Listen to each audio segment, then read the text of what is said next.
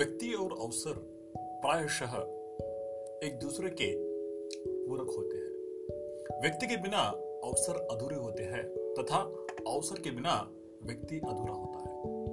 कहा जा सकता है कि जिस प्रकार प्रत्येक व्यक्ति को जीवन में सफल होने के लिए एक उचित अवसर की आवश्यकता होती है, ठीक उसी प्रकार प्रायशः प्रत्येक अवसर को एक योग्य व्यक्ति की तलाश रहती है।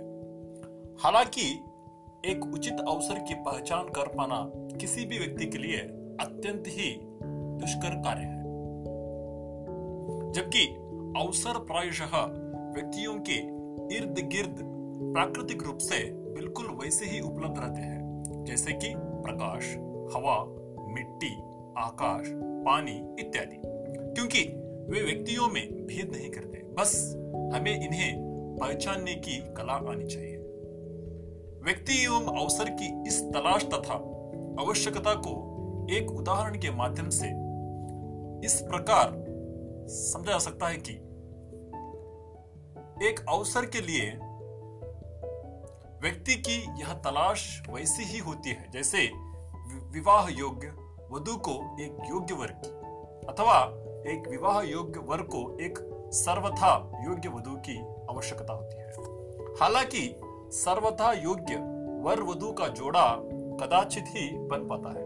वैसे ही उचित एवं योग्य अवसरों तथा व्यक्तियों का मेल भी शायद हो पाता है।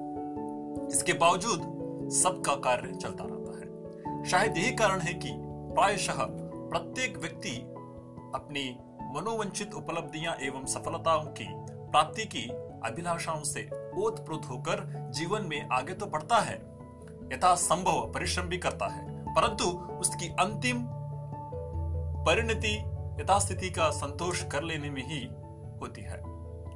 अधिकांश लोग इसी वजह से सुखी प्रसन्न नहीं रह पाते। इस समस्या को योग और आध्यात्म की शरण में जाकर किया जा सकता है। इससे हमारी चेतना सक्रिय हो जाती है और फिर हमें सभी चीज़ों को गहराई से समझने तथा अवसरों को पहचानने में मदद मिलती है।